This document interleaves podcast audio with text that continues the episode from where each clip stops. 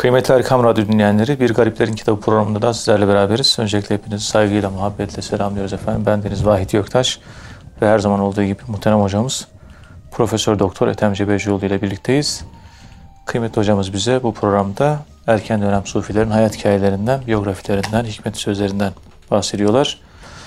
Kıymetli hocam, daha önce İbn Ata Hazretlerine bir giriş yapmıştık. İbn Ata Hazretlerinin hayatına bir giriş yapılmıştı. Vefatı Hicri 309, miladi 921 İbn Ata Hazretlerinin Bağdat Sufilerinden olarak biliniyor ve Hallacı Mansur'un yakın dostlarından birisi. Hatta Kitab-ı Tavasin isimli eserini Hallacı Mansur'un gizlice dışarı çıkarıp günümüze ulaşmasını sağlayan kişi olmuş ve Hallac'ın onu hapisteyken yazdığı iki mektup da günümüze ulaşmış. Yani Hallacı Mansur İbn Ata Hazretlerine e, öyle iki tane mektubu var. Yazdığı iki tane mektup var. Yakın münasebetleri var. Önemli bir sufi. Dilerseniz bugün de İbn Ata Hazretleri ile e, başlayabiliriz kıymetli hocam. Buyurun Sayın Hocam. Euzu billahi mineşşeytanirracim. Bismillahirrahmanirrahim. Elhamdülillahi Rabbil alemin. Ve salatu ve selamu ala Resulina Muhammedin ve ala alihi ve sahbihi ecmain ve bihi nesta'in. Selamun aleyküm muhterem dinleyenlerim. Allah makamınızı cennet eylesin. Son nefeste Allah'ı görerek iman etmek hepimize Allah nasip etsin. Allah sırat-ı müstakimden ayırmasın. Evet, İbni Ata Hallacı Mansur'un en sadık dostlarından birisi. Hallacı Mansur idama mahkum edildiğinde idam edemezsiniz diyor. Bu tevhid ehlidir diyor. Susuz bir insanı öldürüyorsunuz diyor. Ama o da kıymetli dostu Üstadı Hallacı Mansur gibi zındıklıkla suçlanmıştır. Evet. Hallacın idam edilmesinden kısa bir süre sonra Hallacı Mansur'un görüşlerini savunduğu için o devrin veziri Hamid bin Abbas'ın huzuruna çıkarılıyor. Orada Hamid bin Abbas ona ağır hakaretlerde bulunuyor. Sen de zındıksın, onun gibisin falan diye. Ama o yine de doğru bildiğinden vazgeçmediğini söylüyor. Evet. Yani ben kellemi ortaya koyuyorum. Doğru bildiğim yoldan Vazgeçmem. şaşmıyorum diyor. Yani Hazreti İbrahim'i bir meslek. Atın beni ateşe razıyım diyor. Tabii böyle bir bu tür bir insan yapısı, tipolojisi bu devirde bulmak gerçekten çok zor. Yani, kimseye eyvallah yok yani. Kimseye Sadece. eyvallah yok. Evet. Bir Kadir Mısıroğlu da vardı rahmetli. Evet. Ve tabii kendisi gidecek. Kelle gider. İbn Ata yani ben doğru bildiğim yoldan şaşmam diyor. Kendisi gideceğini bilmemesine Ta- rağmen. tavizsiz. Ona vezire diyor ki siz devlet yöneticisiniz. Bu gibi işlerle uğraşmayın diyor. Siz halka zulüm yapıyorsunuz. Haksız yere vergi alıp halkın mallarını gasp ediyorsunuz. Yarın bunun size hesabı sorulacak. Bu bulunduğun kötü durumu düşün de git Allah'a tövbe et diyor. Zulmü bırak diyor. Zulmü bırak diyor. Biliyorsun zalime korkmadan zalim olduğunu söylemek Cihat. en Cihadın bir cihattır. Tabii. Ve mükafatı cennettir. Evet. Bu şekilde çok açık bir şekilde başbakan yani halifenin yardımcısı yani bugün prezidantin yardımcısı başbakan. Evet. Başbakan yüzüne bunları söylediği için çok işkenceye maruz kaldı.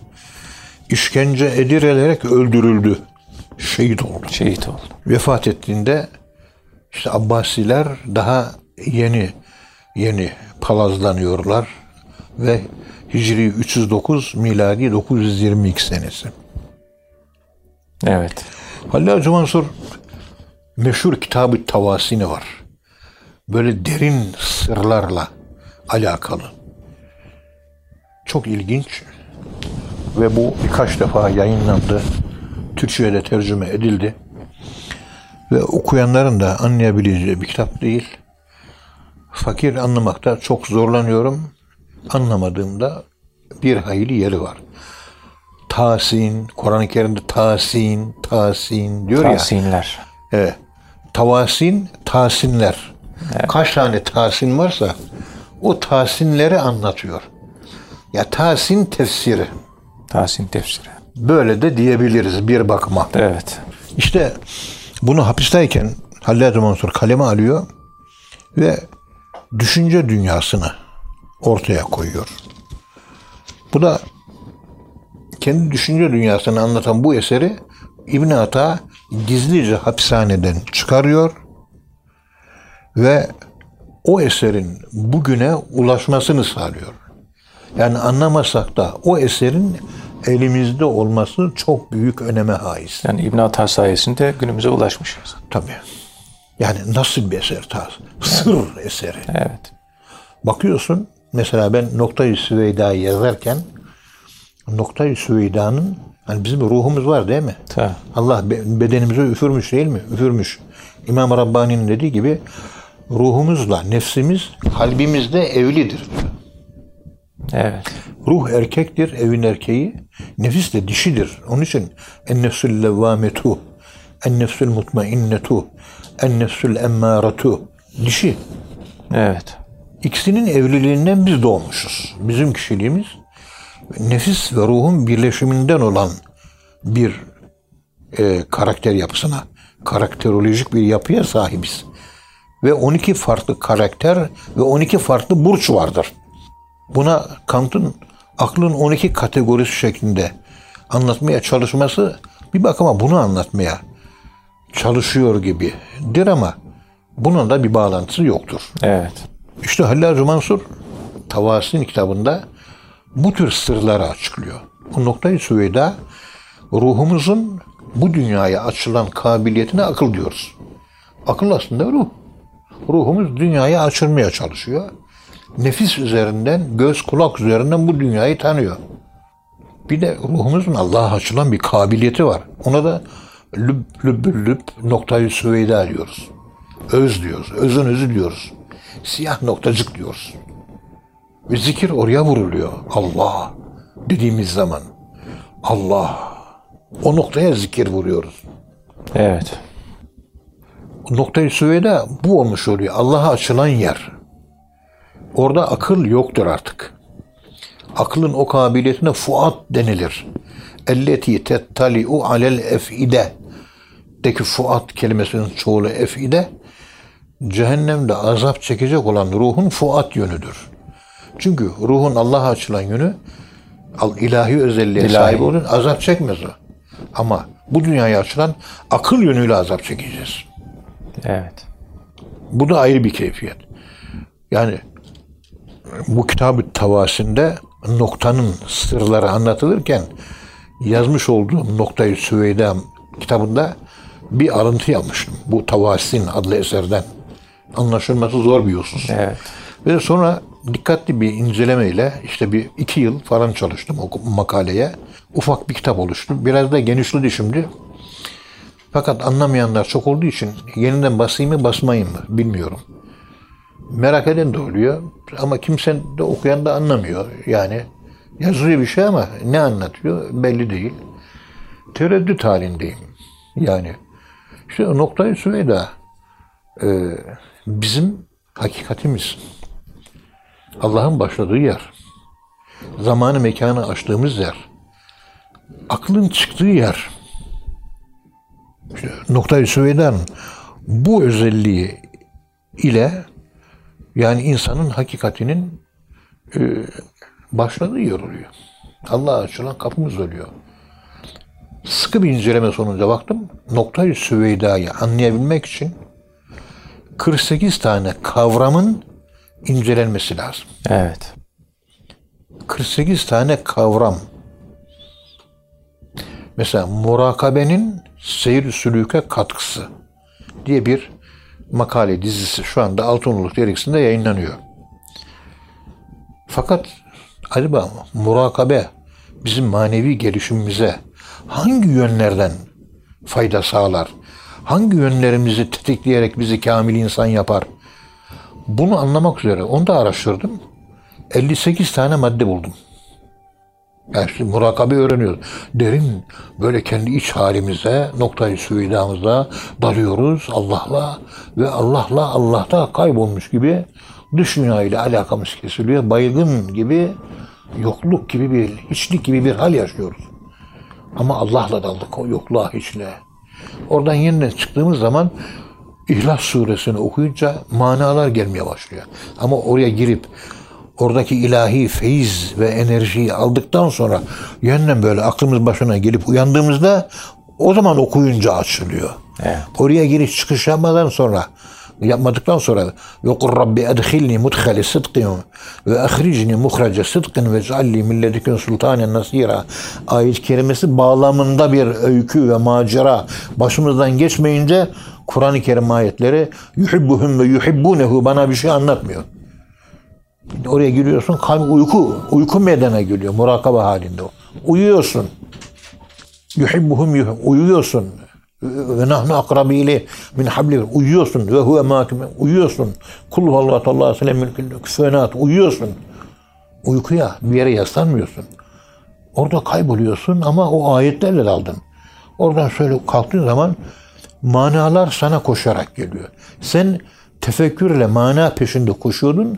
Murakabenin bu yönünde mana sana koşarak geliyor. İşte o bir sarhoşluk halidir. Murakabe sarhoşluğu diye elimin altında makale var. Yazdım bitirdim de biraz detaylandırmam lazım inşallah. İnşallah. Zikir sarhoşluğu kontrolsüzdür. Murakabe sarhoşluğu kontrollüdür. Onun için murakabe sarhoşluğu e, kontrolsüz zikir sarhoşluğundan daha üstündür. Evet. Bu ne anlam ifade eder? İnşallah Altınoluk dergisinde yayınlayacağız. İnşallah. Allah nasip ederse. Yani elimizde e, iki mektup Hallacı Mansur İbn Ata'ya yazmış. O mektuplar çok önemli. Kitabı Ahbarül Hallacı ben tercüme ettim. Profesör Louis Mas, e, ile Paul Kraus. Paul Kraus bir oryantalist. Louis Massignon da bir oryantalist. İkisi kitabı Ahbarül Hallac. Fransızcası La Passion del Hallac. Evet. Hallacın tutkusu. Yani Allah'a tutkulu aşk. Böyle vazgeçemem diyor. Al, al kellemi. Al bu kelleyi. At ateşe. Öldür beni. Yok diyor. La Passion del Hallac. Hallacın tutkulu aşkı. Ve hatta La Passion del Hallac. Hallacın çekmiş olduğu çile. Orada iki mektup yayınlamış. İbn Ata'ya gönderdiği mektuplar. O kitabı da ben tercüme ettim. Fakat ağır bir metin asistanlık yıllarındaki Arapçam e, bugünkü Arapçam gibi değildi. Ki zaten şu anda o kitabın, kitabı Ahbar Hallac'ın tercümesi var. Var. Onu vahiyçim al oku ama beni dinleyen radyo izleyicilerim okumasın. Niye okumasın? Anlamayabilir, kafası karışır. Karşı evet. Çünkü yüksek fikirleri ifade eder, anlayamayacak, uzman olmayan birisi okursa ne oluyoruz diyebilir. Okumamasını tavsiye ediyorum. Kitabın adı işte Ahbarul Hallaç. Evet. Leo Massignon ile Paul Kraus 1942'li ve hatta 1948'li yıllarda yayınladığını hatırlıyorum. Belki 60 yıllarda olabilir. Evet. Yani hatırımda kaldığı kadarıyla söylüyorum. Bakın bir İbn Ata dedik. Nereden? ne? Karşımıza neler çıkıyor, neler çıkıyor, neler çıkıyor.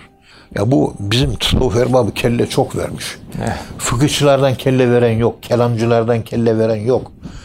Onun için Molla Cami diyor ki kühkün ez kelleha bahir kun ez hunima bu e, şeriat kadıları, fıkıhçılar bizim sufilerden kelle, kellelerini kese kese tepeler yaptılar. Kanlarını akıta akıta kandan denizler yaptılar Denizler. Molla Cami. Evet hocam. Allah razı olsun hocam. Ağzınıza sağlık. Muhterem dinleyenler programın birinci bölümün sonuna geldik. İkinci bölümde tekrar birlikte olacağız inşallah efendim. Şimdi kısa bir ara. Kıymetli dinleyenler programımızın ikinci bölümünde tekrar birlikteyiz. Muhterem hocamız bugün bize İbn Ata Hazretlerinden bahsediyorlar. İbn Ata Hazretleri Hanefi mezhebine mensup, hadis, tefsir ve beyan ilmine vakıf, fasih konuşan bir zat. böyle Cüneyd-i Bağdadi Hazretleri gibi meşhur sufilerin sohbetine de katılmış.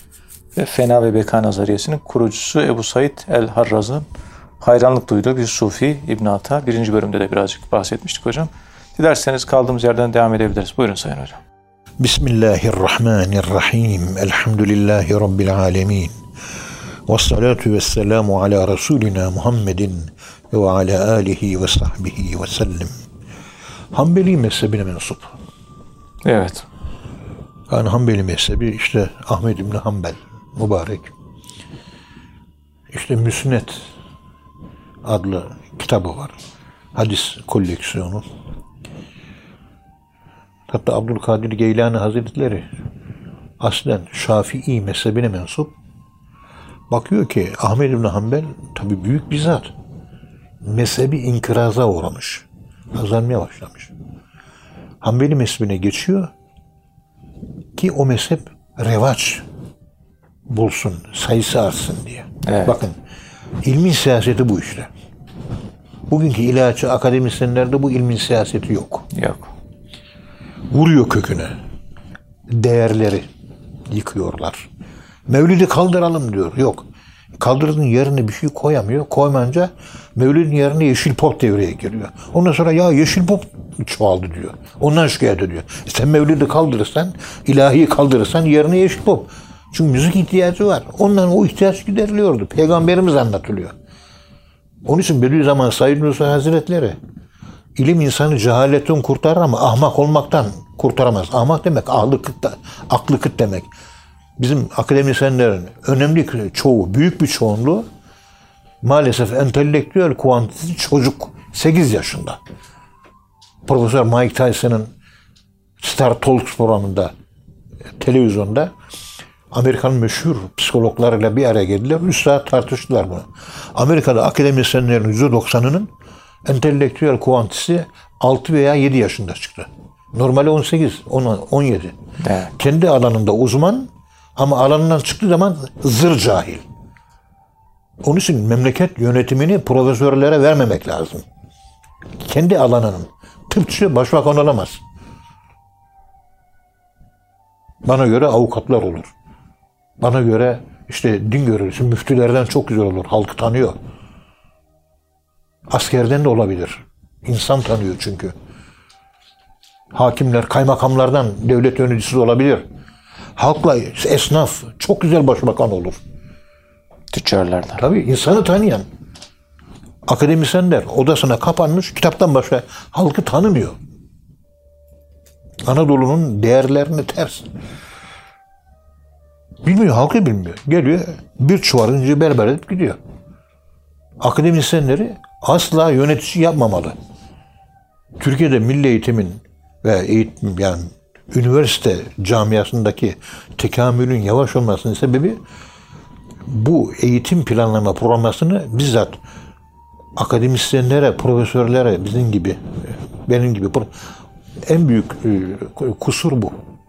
Ben kendi alanım çıkınca cahilim. Bütün herkes benim gibi. Amerika'da da öyleymiş. Mike Tyson'ın Star Talk programında bunu ispatladılar. Türkiye'de farklı mı? Türkiye'de farklı değil. Bilim adamı kendi odasında, kendi kürsüsünde dersine devam etsin. Eğitim filozofları, eğitim sosyologları, planlamacıları onlar yönetecek. Onlar profesör olmasına gerek yok. Ama plan program yapmasını bilen insanlar. Onun uzmanları. Adam biyolog nereden anlasın eğitim planlamasından. Götürüyor fakültenin başına. Mesela bir örnek görüyoruz. Türkiye'nin en büyük handikaplarından birisi bu. Efendim çok İbn Ata hadiste uzman, tefsirde uzman. Kendisinden hadis rivayet ediliyor.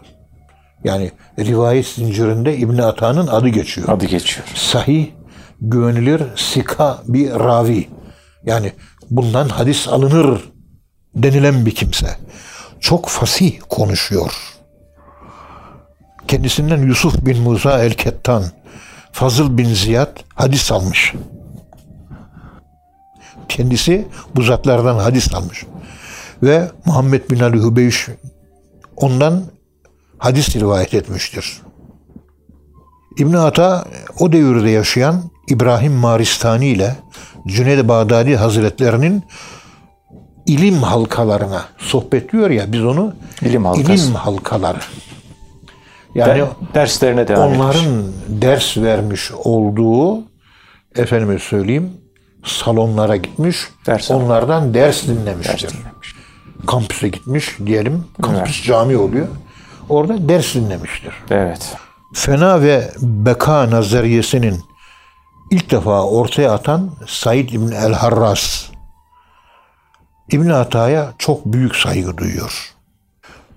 Ve İbn Ata'nın tasavvuf anlayışında köşeye çekilip oturmaktan ziyade halkın arasına karışmak söz konusudur.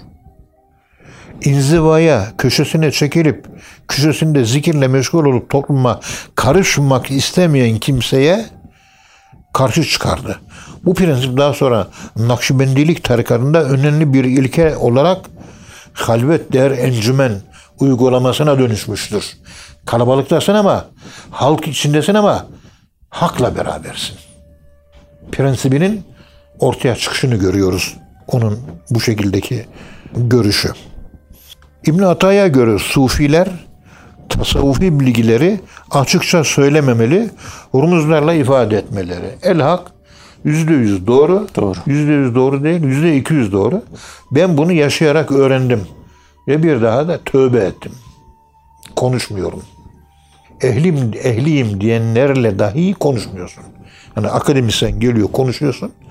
Yaşamadığı bir hal satırda okuduğunu bana anlatıyor. Sen ne yaşadın? Bana yaşadığını söyle. Yok. Ben yaşadığımı konuşuyorum. Sen de yaşadığını konuş. Taze et ver bana. Satırlarda kalmış tarihi kitaplardan bayatlamış et verme bana. Hani Şems Tebriz'in anlattığı gibi namaz anlat bana diyor. Bana namazı anlatıyor diyor. Ya onu anlattığım kitaplarda var. O bayat bilgi diyor. Ben sana senin namazını soruyorum. Bana taze et ver. Senin namazın nasıl? Bana onu anlat diyor. Taze et. Bayat et. Mideyi bozar. Yani tasavvufi bilgiler anlaşılması zorsa açıkça ifade edilmemeli. Rumuzlarla ancak yani ikinci anlamlarıyla anlayan rumuzların üzerinden anlar. Evet. Ehli. Ehli olmayan da anlamasın. Anlaşılmasını istemiyoruz. Diyor. Yaşayarak bunu öğrendiğim için bu şu satırların ne manaya geldiğini hakkel yakin Allah'ın izniyle biliyorum. Sırları söylemeye gerek yok. Yaşa kendinde kalsın. Cüneyd-i Bağdadi, Hallacı Mansur'a sana gelen sır bana da geliyor diyor. Ama ben susuyorum diyor. Çünkü insanlar saptırabilirsin bunlarla diyor. Ve bugün bazı sapkın tasavvuf ekolleri Hallacı Mansur'un enel hakkını durmadan söylüyor. Ya enel hak ne demek biliyor musun sen? Adam namazlık, ibadet, biz enel hak sırrına ermişiz diyor. İki kadeh rakı çekiyor. Yani trajikomik bir şey. Artık yorum da yapamıyorum ben. Adam Allah demiş ölmüş bir adam bile. Şeriatı çiğnen bir adam. Aynı lafı söylemesi burada bir problem var demektir. Büyük problem orada. Keşke enel hak kendi içinde kalsaydı. Onun için Muhyiddin Arabi Hazretleri'nin eserlerini okumayın diyoruz. Erbabı okusun. Anlaşılması güç. Kendisi de uyarıyor. Erbabı olmayan okumasın kardeşim diyor. Ve erbabı olmayıp da okuyanların çoğu da işte bir takım ulema geçen insanlar var. Kafir diyor. Niye kafir? Bakıyor. Anlamamış. Ya sen anlamadın diyorsun. Yok ya işte böyle yazıyor. Ama o yazıyor ama ifade ettiği mana o değil. Tasavvuf dilinde bu bunu anlatmak istemiyor. Sen öyle anlıyorsun. Eğer anladığın gibiyse hakikaten kafir. Ama senin anladığın gibi değil. Değil. Onun için okuma. Senin bu terazi, akıl terazin o munnaravi ağırlığını, sikletini çekemez. Kaldıramayacağın yükün altına niye giriyorsun? Ondan sonra kafir diyor. Ondan sonra Salih Akdemir Bey, Allah rahmet eylesin, Allah rahmet kıymetli arkadaşım benim. Munnarabi'ye kafir dedi. 8 sene sonra e, Kur'an-ı Kerim'deki anahtar kavramlar İzustu'nun okuduktan sonra Muhyiddin Arabi o zaman anladı. Süper bir zekaydı. İzutsun üzerinden anlayabildi. Ya yanlış yapmışım. E dedik sana biz kardeşim. Yanlışsın. Bize de kızdın bir de. Elin yabancı Amerikalısı anlatıyor. Onun üzerine anlıyor. Ben sen ve da ben anlatamıyorum. Benim dediğimi Üzüsü de söylüyor. Üzüsü söyleyince daha bir dikkate alıyor. Yabancı çünkü Amerikalı. Bazen bu bakımdan düşünüyorum. Ya Rabbi beni keşke Amerikalı yaratsaydın diye takılıyorum kendi kendime. Estağfurullah. Şaka. Evet. Latif olsun diye. Latife. Yoksa şu bulunduğum e, Hamdolsun. mensubiyetten memnunum ben elhamdülillah. Anadolu insanıyım. Elhamdülillah. Yani Müslümanlık kimliği bize, Anadolu kimliği, Türklük kimliği bize yetiyor, artıyor elhamdülillah. Bu tür bilgiler ehli olmayanlara verilmesi yanlış anlaşılmaya ve yanlış anlatılmasına sebep olmaktadır. Evet. İbn Ata ilmi dört kısma ayırarak ilmi marifet, ibadet, kulluk ve hizmet ilimleri şeklinde sıralar. Bak, önce marifet ilmi, ibadet ilmi, kulluk ilmi ve hizmet ilmi. En büyük gaflet Allah'tan, onun emirlerinden ve Allah'ın tecellilerinden habersiz olmak. En üstün itaat ise devamlı Allah'ı zikretmektir. İtaat. En büyük ibadet Allah'ı zikretmektir kalbin marifet nuruyla nurlanması nasıl sağlanır? Ya benim Allah'ı tanımak istiyorum. Allah'ı tanımak istiyorum. Cevap. Resul, Resulullah'ın yaşadığı İslam'ı yaşa. Yaşayacaksın. Tamam. Benim dediğim laflar bu işte bak. İbn Ata, İbn Ata söylüyor. İbn Ata bunu söylüyor. Evet. Resulullah'a her yönüyle uymakla olur. Yani modelleyeceksin peygamberimizi. Lekat kâne lehum fi Rasulillah üsvetun hasenetun. Tam bir Model ittiba. şahsiyet o. Nasıl yaşadı Kur'an'ı? Sen de öyle yaşayacaksın. Olay bundan ibaret. Evet. Mümin olmanın yolu da peygamberimize uymaktan geçer. Kendi kafana değil, kendi aklına değil, peygamber aklına uyacaksın. Aydınlanmış akıl. Seninki karanlık akıl. O vahiy ile desteklenmiş. Sen vahiy ile desteklenmiş bir akıl değilsin. Peygamberin yolunu takip etmekten daha şerefli bir makam yoktur. Allah'ı tanımak için akıl yeterli değildir. Akıl marifetullah eremez. Veremez. Aşkla bilinir o. Aşk beynin işi değil, kalbin işidir. Akıl sadece kulluk nasıl yapılır onu gösteren bir Alettir. alettir. Alettir. Terazi. Sınırlıdır, zamanladır. İnsanın manevi hayatı için tehlikeli sayılan dünya, onun ahiret kurtuluşu için yararlı amellerden alıkoyar. Ya dünyaya daldığın zaman ahiretteki kurtuluştan ümidinizi kesin. Dünyaya dalma. İbn Ata ibadete çok düşkündü. Çok ibadet ederdi. Böyle olmasına rağmen kişiye gurur verip kendisine güvenmesine yol açan ibadetin onun için bir şer, pişmanlık ve tövbe yoluna sevk eden günahın da bir hayır olabileceği uyarısında bulunabilir. Yani çok ibadet ediyorsun sana gurur geliyor. Terk et onu diyor. Ne farz değil de nafile olarak. Bırak onu sana gurur getiriyor diyor. Ben şunu kılıyorum. Bu namazları kılıyorum. Şu oruçları tutuyorum. Ona göre takvanın zahiri hak ve hukuku gözetmek. Yani takvalı mı olacaksın? Takvanın dış görünüşü hakkı hukuku gözeteceksin. Takvanın iç yüzü de ihlas ve niyeti sahih. Doğru niyetli, düzgün niyetli. Kur'an'a uygun şeyleri düşüneceksin. Çokça namaz kılıp oruç tutmak, mücahede etmek, kendini hesaba çekmek, bol bol mal harcayarak hayır yapmak insanın derecesini yükseltmeyebilir. Riya karışır, gösteriş karışır ve ameller boşa gider. Boşa gidebilir Allah korusun. Kendini beğenir. Ucub. İnnel ucube le yahbutu seb'ine ibadetin. 70 senelik ibadeti yok eder. Yok eder. Yüksek derecede uğraşanlar her şeyden önce güzel huylar ve ahlakla temayüz edenlerdir. Peygamberimiz Kur'an'da bu özelliğiyle övülerek hakkında inneke le ala hulukin azim. Kalem 4. Şüphe yok ki ey Muhammed. Allahümme salli ala Muhammed. Sen yüksek bir ahlak üzeresin buyurulmuştur. İbn Ata'nın hakkında bazı rivayetler onun vaktinin çoğunu Kur'an okumakla geçiyor diye. Tasavvufta da Biliyorsunuz Kur'an okumak ve Kabe murakabesi. Kur'an okuyorsun, biler bir şeyler alıyorsun ondan. Anlamlar açılıyor. Bir de ondan sonra da Kabe, teknik yani zat murakabesi. Zat murakabe. Kur'an ve zat. En son murakabenin var ya daha ötesi yok. Evet. Zat murakabe yani hiçliği düşünüyorsun. Kayboldun gittin. O zaman Allah'ın rengiyle renklenmek, sıbıkatullah o zaman başlıyor. Daha sonraki dönemlerde Kur'an-ı Kerim'i manasına nüfuz ederek okumaya çalıştığı, senelerce manasına nüfuz ederek okumaya devam ettiği halde Kur'an-ı Kerim'deki bu manaya nüfuz konusunda başarılı olamadığını ve bitiremediğini kaydeder. Yani bir okyanusa daldım, Kur'an okyanusu, başı yok, sonu yok diyor. Derya. Yok çıkamadım buraya. Gitmiş kay. Bizimkiler hatmettiler, bitirdiler, kapattılar. Peygamberimizden daha iyi bildiklerini söylüyorlar Kur'an-ı Kerim'i. Bizim bilgimiz peygamberimizden haşa daha çok var.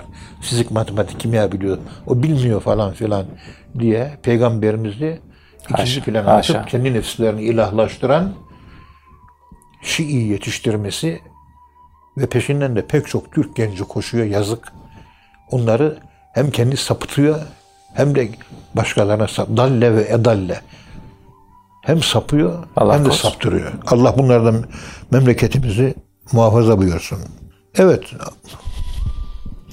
İşte İbn Ata bu. Yani Evet hocam Allah razı olsun. epey bir anlattık. Cenab-ı Allah e, bu devirde de o saf tasavvufu yaşayabilmeyi bizlere Allah nasip-i müyesser eylesin. Amin inşallah. Temmel kelam, hassalel meram, aleykümselam, ila yevmil kıyam.